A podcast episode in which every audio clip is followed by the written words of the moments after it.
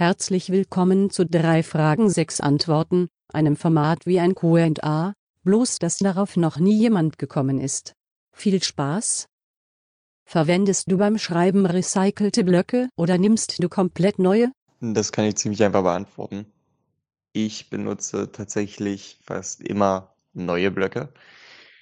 Das hat auch einen ganz einfachen Grund. Ich habe zwei, drei Jahre lang mit recycelten Blöcken geschrieben und da ich ein ziemlicher Füller-Fanatiker bin, hat sich das aber immer sehr schnell gerecht. Ähm, ich weiß nicht, ob sich das mittlerweile geändert hat. Ich lasse mich da gerne eines Besseren belehren. Aber Fakt ist, ähm, auf den recycelten Blöcken von damals hat das immer extremst durchgedrückt. Und dadurch, dass es mir dann einfach wichtiger war, mit Füller zu schreiben, bin ich dann letzten Endes auf neues Papier umgestiegen, womit ich jetzt auch keine Probleme habe. Ich habe sehr viele recycelte Blöcke in meiner Schulsection verwendet. Da muss ich aber sagen, ich habe sehr viel schlechte Erfahrungen gemacht, sowohl wegen Füller als auch wegen ähm, Kugelschreiber. Also Kugelschreiber geht auch sehr schnell durch. Deswegen, ich verwende auch nur neue Blöcke. Ähm, ist etwas, äh, was natürlich umwelttechnisch nicht ganz so vertretbar ist.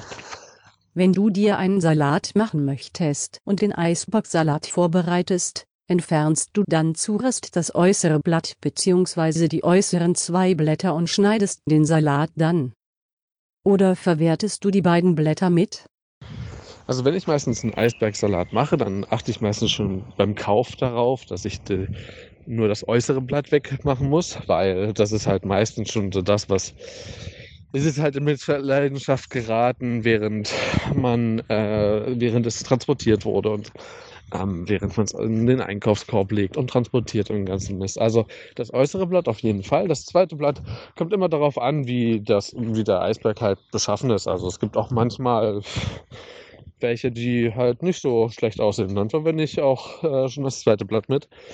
Und ja, aber das erste Blatt eigentlich mindestens immer, außer ich bin zu verpeilt und verwende es einfach mit. Schaden tut es jetzt nicht bei einmal, aber man soll es, glaube ich, nicht immer machen. Ja, an dem Punkt ähneln wir uns dann wahrscheinlich ziemlich mit dem Salat.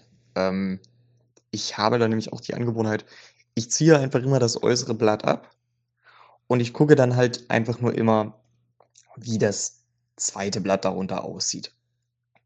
Wenn das vollkommen in Ordnung ist, wirklich äh, kein Dreck dran, keine Druckstellen und so weiter, lasse ich es dran.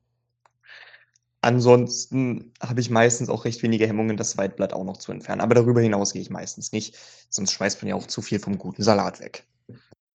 Wenn du duschen gehst, duschst du dich am Ende kalt ab?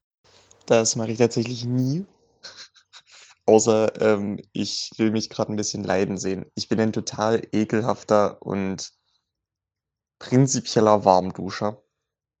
Und das war auch nie anders. Also ich kann kalt duschen eigentlich überhaupt nicht leiden, außer in der Sauna. Sonst bin ich da echt total gegen. Tja, um ehrlich zu sein, hatte ich das äh, nicht anders erwartet von der Antwort her. Ich muss sagen, ich bin das äh, prinzipielle Gegenbeispiel. Also ich dusche so gut wie immer kalt, wenn ich fertig bin mit Duschen. Ähm, aus zwei wichtigen Gründen. Zum einen stärkt es das Immunsystem, zum anderen ist, ist man wach. Ähm, das heißt auch im Umkehrschluss, wenn ich abends dusche und direkt danach ins Bett gehe, dusche ich nicht kalt, weil dann bin ich nicht mehr müde. Ähm, aber ich finde, also bei mir wurde es in sehr früher Kindheit eingeführt und äh, ich habe es bis heute beibehalten. Probier es mal aus.